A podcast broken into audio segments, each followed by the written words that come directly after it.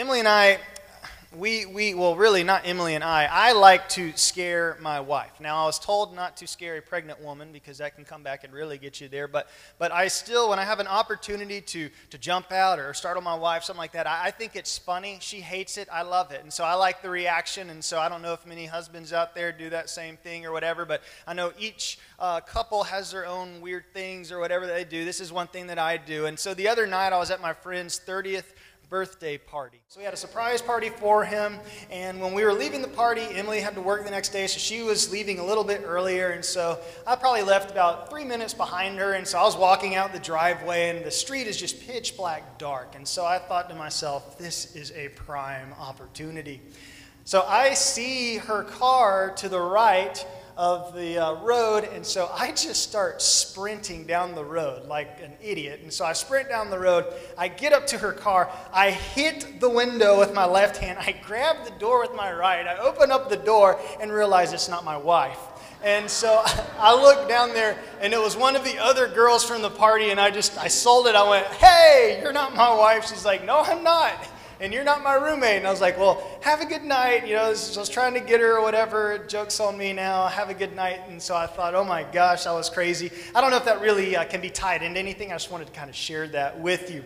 But as we start off the new year, there are going to be so many decisions that we make.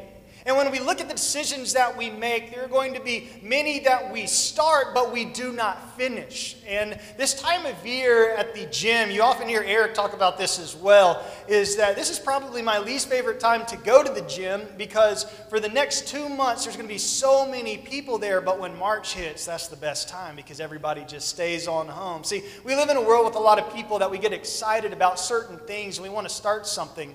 But what we need more of are people who are willing to finish the things that they start. And as we look at this passage of scripture today, we're going to be in James chapter 1, specifically looking at verses 3, I mean 2 through 4. And in this passage today, what we're going to see are followers of Christ who have started something. And what they started was their relationship with Christ. But what we are seeing here is there is something that is taking place in their world that is called persecution.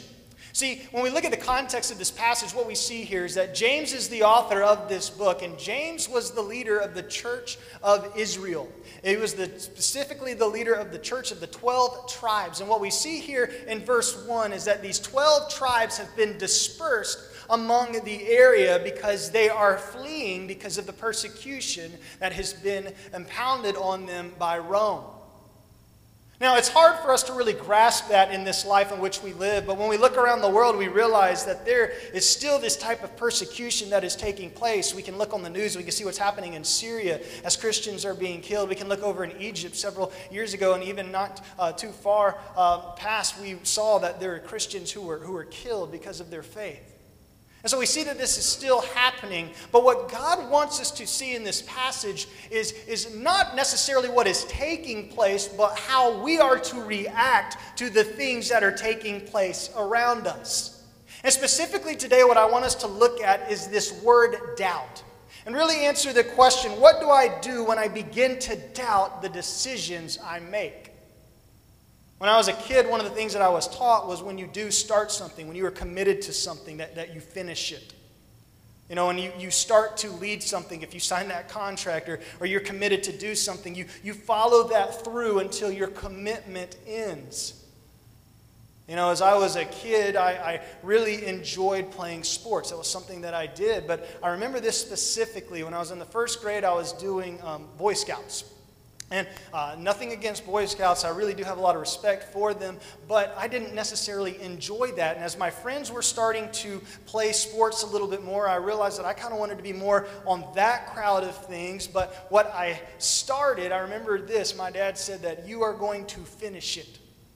I wanted to quit right in the middle of doing it, but he said, no, if you start something, you are going to finish. See, as we look at this passage today, what I want us to understand is this is that we need more finishers. No matter what is going on around you, we have got to be willing to endure the trials. We've got to be willing to endure the tribulation. And today, what I hope is that we can look at a couple things in the scripture that will help you have the perspective that you need in order to understand what it is God wants to teach you to get through these trials. James writes in verse 12 in chapter 1, he says, Blessed is the man who remains steadfast under trial. For when he has stood the test, he will receive the crown of life which God has promised to those who love him. What we see is that there is hope in the end. No matter what happens to us in this life, what we understand is that there is hope in what is to come. So we look towards the hope as our focal point, but what we've got to realize is though that may be our focal point, it still doesn't mean that we are not going to endure things in this life. And so, as a result of looking at the things we endure, how are we to react to that? So, if you have your Bibles, let's look at James. We'll be in chapter 1, verses 2 through 3. I'll read it now. It says, Count it all joy, my brothers, when you meet trials of various kinds. For you know that the testing of your faith produces steadfastness. And let steadfastness have its full effect, that you may be perfect and complete, lacking in nothing. How do I get through the trials of doubt in my life? When maybe the world is trying to test me in the things which I believe, when the world is trying to tell me another way, but I know that Christ is the way that I need to follow, how do I get through these trials in my life? The first thing is simply this is that we have got to see the big picture. We look here in verse 2, it says here, to count it all joy, my brothers, when you meet trials of various kinds. Now, that's a big oxymoron to me when you look at that passage and you realize, okay, trials don't normally equate to joy. If I'm looking for joy, I'm not going to go out and try to have a tribulation take place in my life. But see, through Christ, we understand that we can still have joy.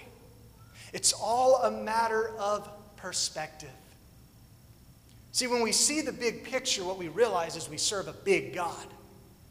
And what we realize is that God was not meant to be placed in a box, but oftentimes we try to place our God in a box. And when we do that, what we see is only a clouded lens of Christianity, where God really intends for us to see a global perspective of Christianity. See, there are people all around the world today who are worshiping the same God that we are worshiping. But oftentimes we can get so cynical in our mind and think that we only worship that God here. Now, we can only come together at Village Church. We can only come together in South Carolina. We can only come together in the United States. But we forget that God is so much bigger than that. We serve a global God, a God that this world cannot even hold together a God who created this world with his very words. That is our God. Our God is huge. Our God is big. Therefore, we must pray big. Therefore, we must think big. Therefore, we must ask God to do big things because He is big. And when we understand that we have a big God, the little things in this life don't seem to be as difficult. The petty things that we try to look at and, and think of as trials, they don't begin to seem so big after all. This past year, seen all over Instagram, all over Facebook, all over Twitter, everybody, 2016, worst year ever, blah, blah, blah. I'm sitting there where they have the wrong perspective. See, this past year was a great year for me. This past year, I got to watch students give their life to Christ. Not too long ago, we got to baptize about 14 people here in this sanctuary. We have seen God do great things in this church this year because we believe in a big God. But we also know that God is not through. And so I look back on this year and I say, Thank you, God, for what you have done. But personally, in my own life, God has given me a child this year. So that is something that we have rejoiced in. But see, during this process of having a child, God had to bring me and my wife through a trial which ultimately grew us closer together to each other, but it also grew us closer together to Him. See, we haven't really talked about this, but, but we had a hard time having a kid. Now, I know that there are many who have had a harder time than really we had, but we were at the point where we were taking, or she was taking, I wasn't taking anything, I was good. All right, so she was taking a medication for, for the child and, and trying to make sure that everything was okay. And so she was going to the doctor and, and, and, and getting all the help that she needed. And so we were kind of taking that step by step process. Now, during that time, I was trying to be what most guys are and, and, and act like it really didn't bother me. And I was trying to be strong, ultimately for her. And I just was really creating some type of pride in my life. What I didn't realize is what she was wanting to see was the, the vulnerability of me as well, realizing that I was struggling through this as much as she was. But let me tell you what really helped me as I looked at what we were going through and really gathered the perspective that I believe God was wanting me to have. It turned for me one morning morning. I got out of the shower, I was getting ready, and I just fell on my knees. I fell on my knees and I just started crying. I started crying because here I am, a helpless husband, not knowing what to do for my wife, wanting to help her, wanting to be strong in this situation, wanting to do what is right, but I realized that I can't do anything. But it was in that moment of what the world looks like at, as weakness was when I began to be strong. Because it was in that moment of humility, in that moment of prayer, that moment of sobbing, that God said, You're seeing it all wrong. And we look at chapter 1, verse 12, and, and what it says there it says that blessed is the man who remains steadfast under trial. For when he has stood the test, he will receive the crown of life. Listen here, it says, which God has promised to those who love him. Key word in that passage is the word promised. What I realized through this trial, which I was going through, was that God always fulfills his promises. If you look at the scripture, when God says he's going to do something, guess what he does? He does it. It's easy for us to think sometimes that he's not going to because what we do is we try to base our view on God based off of human feelings and, and we look at how people have failed us and so we just assume that God will also do so. But when we look at the scripture, we realize that God never fails. If he fails, then he's not God. His promises are true yesterday, today, and forever. I realize that when I'm reading the Gospels and when Jesus is making the blind see, when he is healing the dead, when he is allowing the lame to walk, that that same God is in control of the child in which one day I will have. So, what did I do? I started praying differently. Rather than praying prayers based off of worry, I started praying prayers based off of praise. I started saying, God, thank you for the child that you're going to give me. Thank you for the baby that one day you will give me and my wife. Now, here's the thing I knew that that baby might not come through conception, but this I knew is that God would, regardless, allow us to have a child through adoption. That one day I would be a father, but I didn't know how. So rather than worrying about how, I just needed to start praising. In July, we went up to Boston, and when we were up in Boston, uh, Emily did not refill her medication. And so uh, we were kind of at that point realizing, oh my goodness, didn't do this. And so she called the doctor. The doctor said, you know what, don't worry about it. Uh, you'll just go ahead and we can refill it uh, when you get back, and we'll just get it for August. So just don't worry about the month of July. Here's how God works she got pregnant in July. Now, I'm not saying that that story is for, for everyone. God works in different ways, but that's how He worked for us. It was a trial nonetheless. No, was it trial of death? No, it was not. Was it a trial of, of persecution which, which the, the people were facing in the book of James? No, but it was a trial nonetheless. See, here's the thing that in our trials, regardless of what they are, we still must have perspective. And the perspective is simply this as the psalmist writes, though I walk through the valley of the shadow of death. My God is with me. See, the key to that is understanding that God gets us through the valley. The life in which we live, this is the valley, but the hope in which we will endure one day is the hope of getting through the valley. And the promise that God gives us is not that He is going to prevent the things of this life from happening to us, but God says, I will walk beside you, I will walk before you, and I will be behind you every step of the way.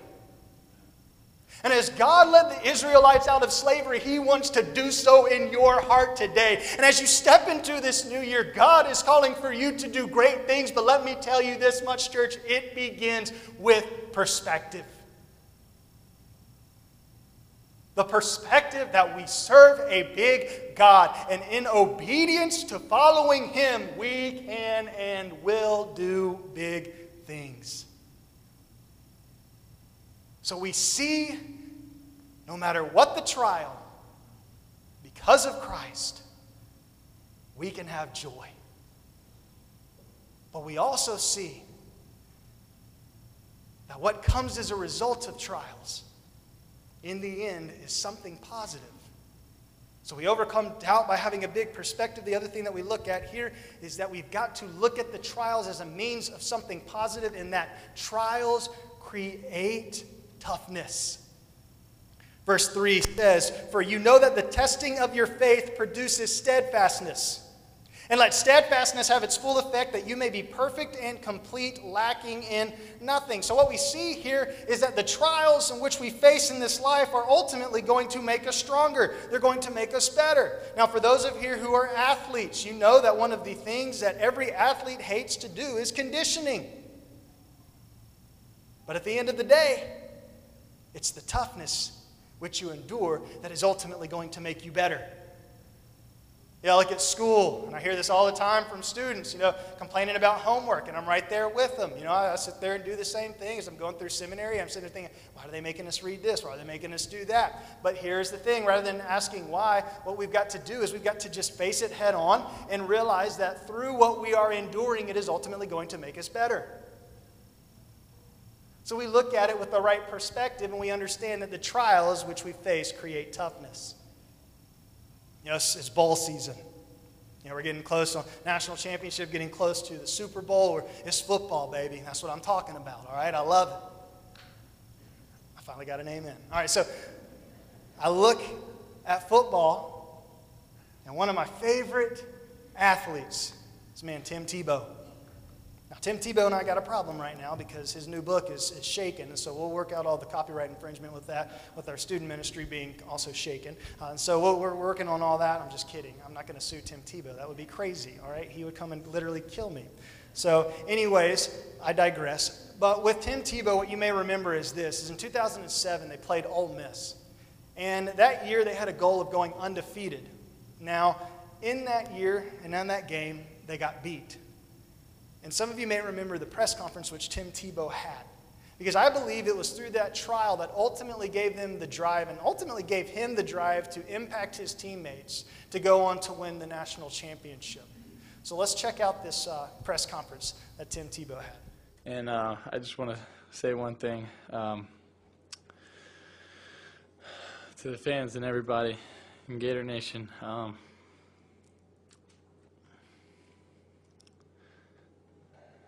I'm sorry. Um, extremely sorry. You know, we were hoping for an undefeated season. That was my goal. Something Florida's never done here. But I promise you one thing a lot of good will come out of this.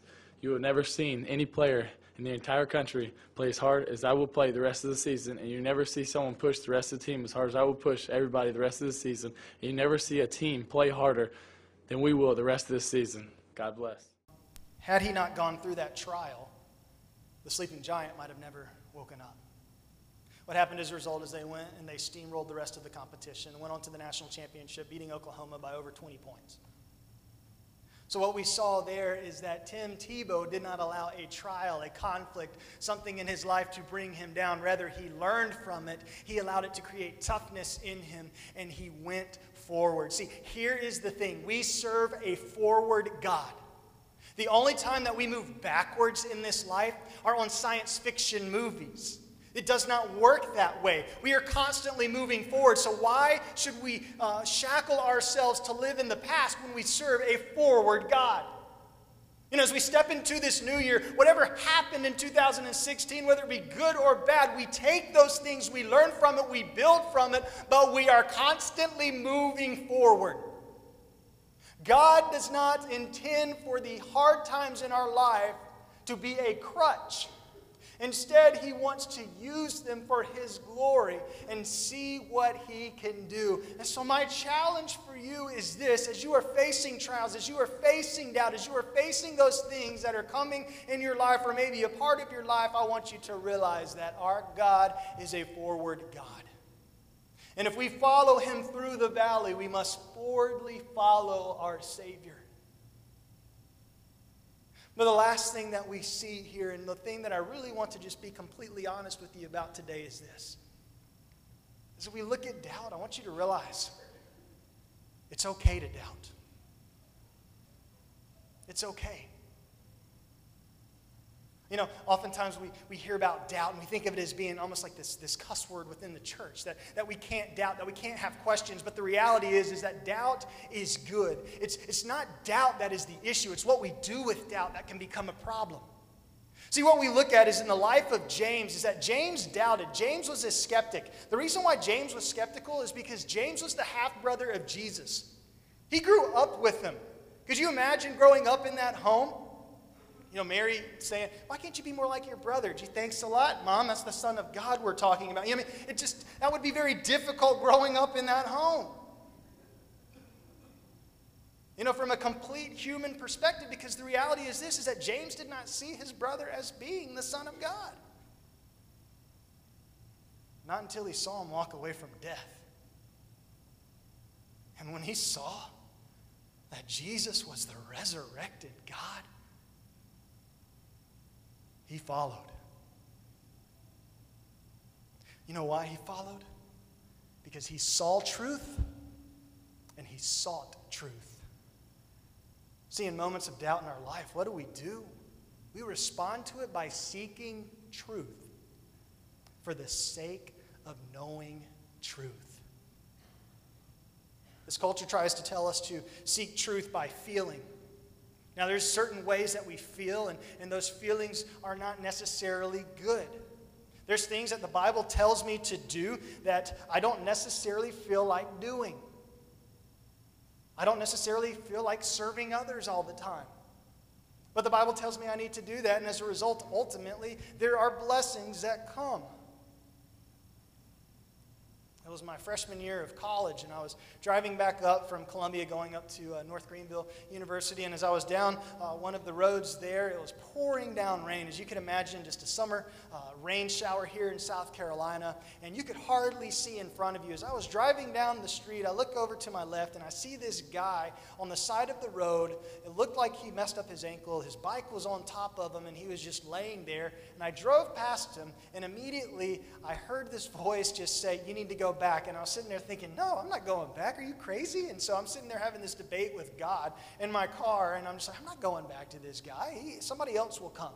You know, somebody else will come. See, my feeling was telling me just go on back, go get something to eat, hang out with your roommates, and just go into bed and have a good night. But I knew that God was telling me, based on His word, that we are to put others above ourselves to go back and to help that guy. This probably was about a, a two minute uh, thought process that I was having, and then I turned around, and when I got back to where this person was, nobody was there. Now, I don't know what that was all about. I don't know if that guy was an angel, very well could be. I don't know if that was a guy that was there, he crawled off. I don't know if somebody else picked him up within the like five minutes that took place during that whole situation. But this I know is, is that God wanted a response from me that required obedience.